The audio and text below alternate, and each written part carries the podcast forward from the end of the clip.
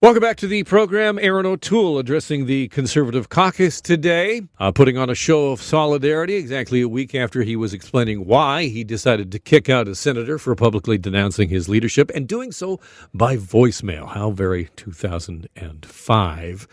Erin O'Toole went on to rail against uh, uh, Justin Trudeau, uh, saying that uh, the Liberals' ideological bent is threatening the uh, the country itself. And to talk more about that and also the response to the speech from the throne, I am pleased to welcome to the program Melissa Lantsman, who is the newly minted Conservative MP for Thornhill and the Conservative Shadow Minister for Transport. Welcome, Melissa. Thanks for having me, Alan. Great to talk to you again. Let's begin with the speech from the throne. There was talk of cost of living. Is it your estimation that is the number one issue for Canadians right now?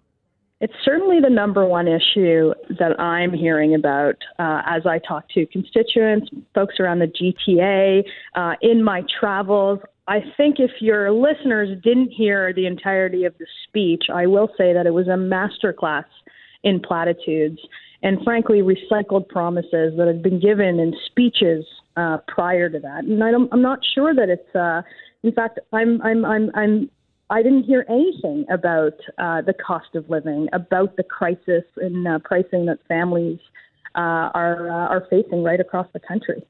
Well, there was mention of it, and to, accuse a, a, speech from the throne of being vague and um, not very specific, that that kind of comes with the territory. But the, the conservatives, especially Erin O'Toole, put out this tweet yesterday about the rising cost of your breakfast, for example, and blamed it directly on Justin Trudeau. Is that accurate, or is it more nuanced, and does it have more to do with shocks to the supply system as much as it might do with liberal spending?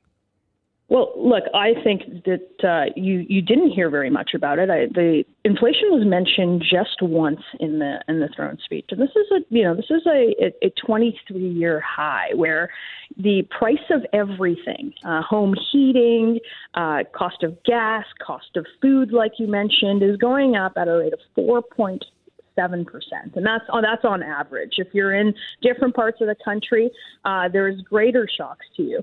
Uh, and I think the cost of government is ballooning, and that's ballooning the cost of living. And the two are directly linked. That if you print money, things are going to cost more, and your money is going to buy less of it. Except for we have other countries around the world that are also experiencing similar things, and economists are saying this is transitory inflation.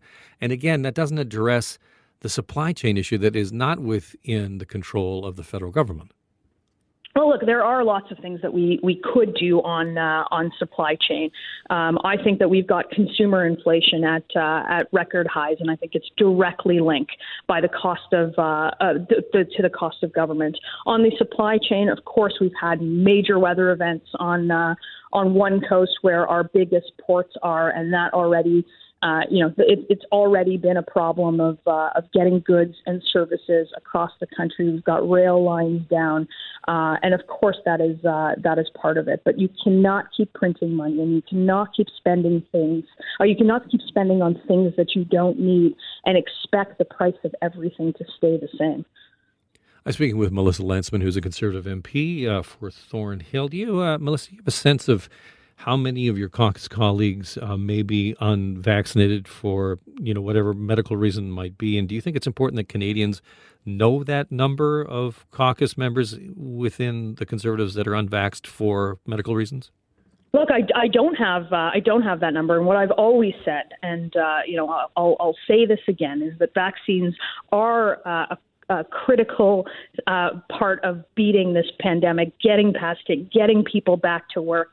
Uh, I'm certainly uh, vaccinated. I'll take the first opportunity uh, to do that every single time. I think all Canadians uh, should, and that's how we're going to get out of this. That's how we're going to get back to work. I'm actually more concerned uh, about uh, you know about things coming to uh, to the House of Commons today, calling for a hybrid of Parliament, calling for MPs to continue working from home. That's a problem for me. That's a problem for for Canadians, and that's a problem for government accountability. But the the Prime Minister today, when reacting to what Erin O'Toole had to say, just uh, threw it sort of right back at Erin O'Toole and the Conservatives, saying you should be more focused on getting your own members vaccinated. I'll ask again do Canadians deserve to know how many members of the Conservative caucus are unvaccinated?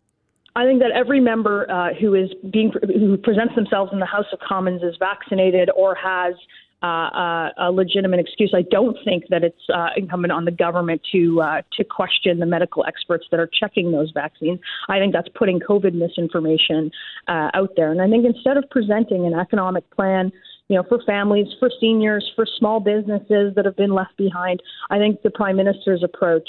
Uh, is more of the same. It's more deficits leading to higher taxes, I think, at a time when Canadians are barely making it through. Melissa, great to talk to you. Thank you so much for your time today. Thanks so much, Alan. Bye bye. That is Melissa Lantsman, who is a Conservative MP for Thornhill, Conservative Shadow Minister for Transport, well known in provincial circles. Used to be an advisor for Doug Ford. Uh, interesting stuff there. My name is Alan Carter. This is Global News Radio.